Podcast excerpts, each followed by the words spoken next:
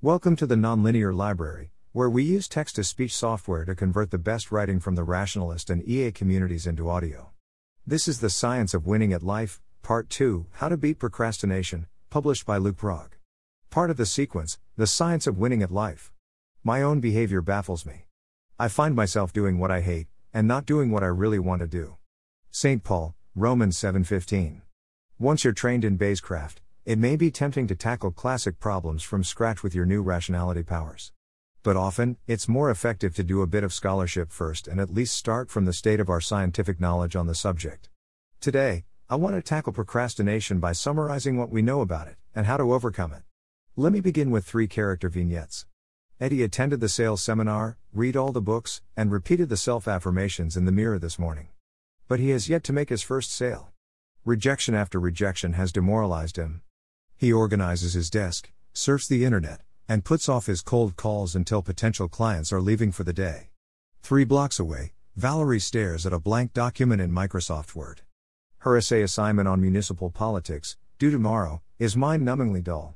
She decides she needs a break, texts some friends, watches a show, and finds herself even less motivated to write the paper than before. At 10 p.m., she dives in, but the result reflects the time she put into it, it's terrible. In the next apartment down, Tom is ahead of the game. He got his visa, bought his plane tickets, and booked time off for his vacation to the Dominican Republic. He still needs to reserve a hotel room, but that can be done anytime. Tom keeps pushing the task forward a week as he has more urgent things to do, and then forgets about it altogether. As he's packing, he remembers to book the room, but by now there are none left by the beach. When he arrives, he finds his room is 10 blocks from the beach and decorated with dead mosquitoes. Eddie, Valerie, and Tom are all procrastinators, but in different ways. 1. Eddie's problem is low expectancy. By now, he expects only failure. Eddie has low expectancy of success from making his next round of cold calls. Results from 39 procrastination studies show that low expectancy is a major cause of procrastination. 2. You doubt your ability to follow through with the diet. You don't expect to get the job. You really should be going out and meeting girls and learning to flirt better, but you expect only rejection now. So you procrastinate. You have learned to be helpless. Valerie's problem is that her task has low value for her. We all put off what we dislike. 3 It's easy to meet up with your friends for drinks or start playing a video game, not so easy to start doing your taxes. This point may be obvious, but it's nice to see it confirmed in over a dozen scientific studies. We put off things we don't like to do. But the strongest predictor of procrastination is Tom's problem impulsiveness. It would have been easy for Tom to book the hotel in advance, but he kept getting distracted by more urgent or interesting things, and didn't remember to book the hotel until the last minute, which left him with a poor selection of rooms. Dozens of studies have shown that procrastination is closely tied to impulsiveness. 4. Impulsiveness fits into a broader component of procrastination time. An event's impact on our decisions decreases as its temporal distance from us increases. 5. We are less motivated by delayed rewards than by immediate rewards, and the more impulsive you are, the more your motivation is affected by such delays. Expectancy, value, delay, and impulsiveness are the four major components of procrastination. Piers Steel, a leading researcher on procrastination, explains Decrease the certainty or the size of a task's reward, its expectancy or its value, and you are unlikely to pursue its completion with any vigor. Increase the delay for the task's reward, and our susceptibility to delay, impulsiveness, and motivation also dips. The procrastination equation. This leaves us with the procrastination equation. Though we are always learning more, the procrastination equation accounts for every major finding on procrastination, and draws upon our best current theories of motivation. 6. Increase the size of a task's reward, including both the pleasantness of doing the task and the value of its after effects, and your motivation goes up. Increase the perceived odds of getting the reward, and your motivation also goes up. You might have noticed that this part of the equation is one of the basic equations of the expected utility theory at the heart of economics. But one of the major criticisms of standard economic theory was that it did not account for time. For example, in 1991, George Akerlof pointed out that we irrationally find present costs more salient than future costs. This led to the flowering of behavioral economics, which integrates time, among other things. Hence the denominator, which covers the effect of time on our motivation to do a task. The longer the delay before we reap a task's reward, the less motivated we are to do it. And the negative effect of this delay on our motivation is amplified by our level of impulsiveness. For highly impulsive people, delays do even greater damage to their motivation. The procrastination equation in action. As an example, consider the college student who must write a term paper. 7 Unfortunately for her, colleges have created a perfect storm of procrastination components. First, though the value of the paper for her grades may be high, the more immediate value is very low, assuming she dreads writing papers as much as most college students do. 8 Moreover, her expectancy is probably low. Measuring performance is hard, and any essay remarked by another professor may get a very different grade. A B plus essay will get an A plus if she's lucky, or a C plus if she's unlucky. 9 There is also a large delay, since the paper is due at the end of the semester. If our college student has an impulsive personality, the negative effect of this delay on her motivation to write the paper is greatly amplified. Writing a term paper is grueling, low value, the results are uncertain, low expectancy, and the deadline is far away, high delay. But there's more. College dorms, and college campuses in general, might be the most distracting places on earth. There are always pleasures to be had campus clubs, parties, relationships, games, events, alcohol, that are reliable, immediate, and intense. No wonder that the task of writing a term paper can't compete. These potent distractions amplify the negative effect of the delay in the task's reward and the negative effect of the student's level of impulsiveness.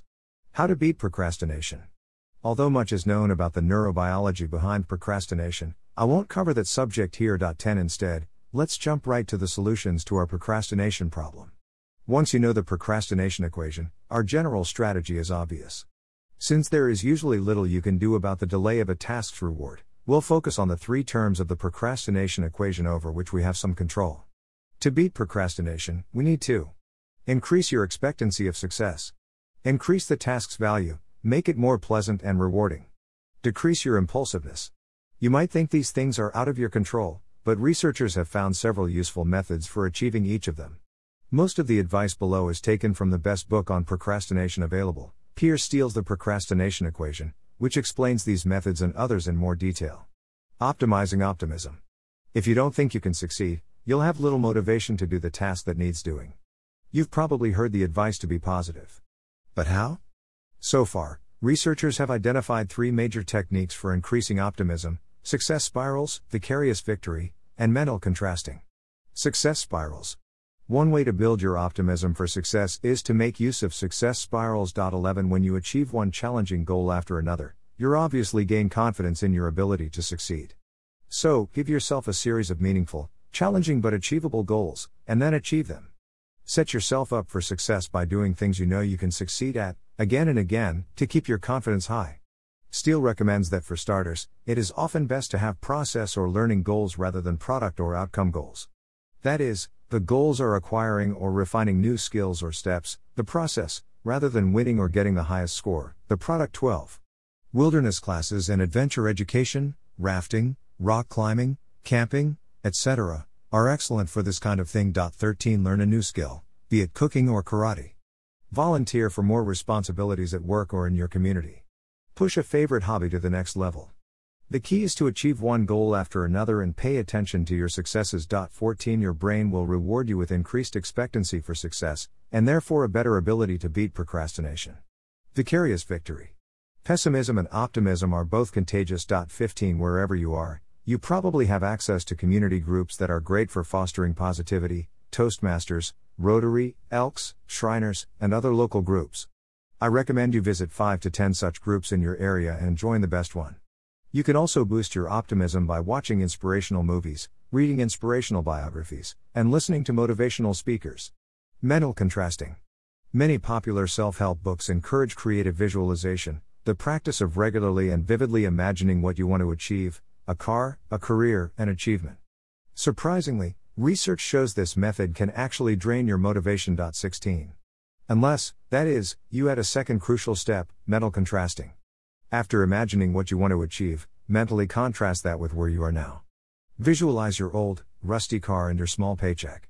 This presents your current situation as an obstacle to be overcome to achieve your dreams, and jumpstarts planning and effort. 17. Guarding against too much optimism. Finally, I should note that too much optimism can also be a problem 18 Though this is less common.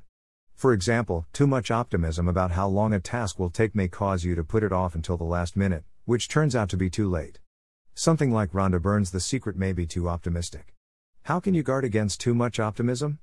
Plan for the worst but hope for the best. 19 Pay attention to how you procrastinate, make backup plans for failure, but then use the methods in this article to succeed as much as possible. Increasing value. It's hard to be motivated to do something that doesn't have much value to us, or worse, is downright unpleasant. The good news is that value is to some degree constructed and relative. The malleability of value is a well studied area called psychophysics. 20 and researchers have some advice for how we can inject value into necessary tasks. Flow. If the task you're avoiding is boring, try to make it more difficult, right up to the point where the difficulty level matches your current skill, and you achieve flow 21. This is what the state troopers of Super Troopers did. They devised strange games and challenges to make their boring job passable. Myrtle Young made her boring job at a potato chip factory more interesting and challenging by looking for potato chips that resembled celebrities and pulling them off the conveyor belts. Meaning. It also helps to make sure tasks are connected to something you care about for its own sake. 22 At least through a chain. You read the book so you can pass the test so you can get the grade so you can get the job you want and have a fulfilling career. Breaking the chain leaves a task feeling meaningless. Energy. Obviously, tasks are harder when you don't have much energy. 23 Tackle tasks when you're most alert. This depends on your circadian rhythm. 24 But most people have the most energy during a period starting a few hours after they wake up and lasting 4 hours. 25 Also, make sure to get enough sleep and exercise regularly. 26 Other things that have worked for many people are Drink lots of water. Stop eating anything that contains wheat and other grains. Use drugs, especially modafinil, as necessary. Do short but intense exercise once a week. When tired, splash cold water on your face or take a shower or do jumping jacks or go running. Listen to music that picks up your mood. Declutter your life, because clutter is cognitively exhausting for your brain to process all day long. Rewards. One obvious way to inject more value into a task is to reward yourself for completing it. 27. Also, mix bitter medicine with sweet honey. Pair a long term interest with a short term pleasure. 28 Find a workout partner whose company you enjoy. Treat yourself to a specialty coffee when doing your taxes. I bribe myself with Pinkberry frozen yogurt to do things I hate doing. Passion. Of course, the most powerful way to increase the value of a task is to focus on doing what you love wherever possible. It doesn't take much extra motivation for me to research meta ethics or write summaries of scientific self help, that is what I love to do. Some people who love playing video games have made careers out of it. To figure out which career might be full of tasks that you love to do, taking a RIASEC personality test might help. In the USA, O*NET can help you find jobs that are in demand and fit your personality. Handling impulsiveness. Impulsiveness is, on average, the biggest factor in procrastination. Here are two of Steel's 2010A methods for dealing with impulsiveness. Commit now. Ulysses did not make it past the beautiful singing sirens with willpower. Rather, he knew his weaknesses and so he committed in advance to sail past them, he literally tied himself to his ship's mast. Several forms of pre commitment are useful in handling impulsiveness. 29. One method is to throw away the key, close off tempting alternatives. Many people see a productivity boost when they decide not to allow a TV in their home. I haven't owned one in years. But now, TV and more is available on the internet. To block that, you might need a tool like Rescue Time. Or, unplug your router when you've got work to do. Another method is to make failure really painful. The website stickK lets you set aside money you will lose if you don't meet your goal, and ensures that you have an outside referee to decide whether you met your goal or not. To up the ante, set things up so that your money will go to an organization you hate if you fail. And have your chosen referee agree to post the details of your donation to Facebook if you don't meet your goal. Set goals. Hundreds of books stress SMART goals, goals that are specific, measurable, attainable, realistic, and time anchored. 30 Is this recommendation backed by good research? Not quite. First, notice that attainable is redundant with realistic, and specific is redundant with measurable and time anchored. Second, important concepts are missing. Above, we emphasize the importance of goals that are challenging, and thus, lead to flow and meaningful, connected to things you desire for their own sake. It's also important to break up goals into lots of smaller subgoals which, by themselves, are easier to achieve and have more immediate deadlines. Typically, daily goals are frequent enough, but it can also help to set an immediate goal to break you through the getting started threshold. Your first goal can be write the email to the producer, and your next goal can be the daily goal. Once that first, 5 minute task has been completed, you'll probably already be on your way to the larger daily goal, even if it takes 30 minutes or 2 hours. 31. Also, are your goals measuring inputs or outputs? Is your goal to spend 30 minutes on X or is it to produce final product X? Try it different ways for different tasks, and see what works for you. Because we are creatures of habit, it helps to get into a routine. 32 For example, exercise at the same time, every day. Conclusion. So there you have it. To beat procrastination, you need to increase your motivation to do each task on which you're tempted to procrastinate. To do that, you can 1. Optimize your optimism for success on the task, 2. Make the task more pleasant, and 3. Take steps to overcome your impulsiveness. And to do each of those things, use the specific methods explained above set goals, pre commit, make use of success spirals, etc. A warning don't try to be perfect. Don't try to completely eliminate procrastination. Be real. Overregulation will make you unhappy. You'll have to find a balance. But now you have the tools you need. Identify which parts of the procrastination equation need the most work in your situation, and figure out which methods for dealing with that part of the problem work best for you. Then, go out there and make yourself stronger, score the job, and help save the world. And, read the procrastination equation if you want more detail than I included here. Thanks for listening. To help us out with the Nonlinear Library or to learn more, please visit nonlinear.org.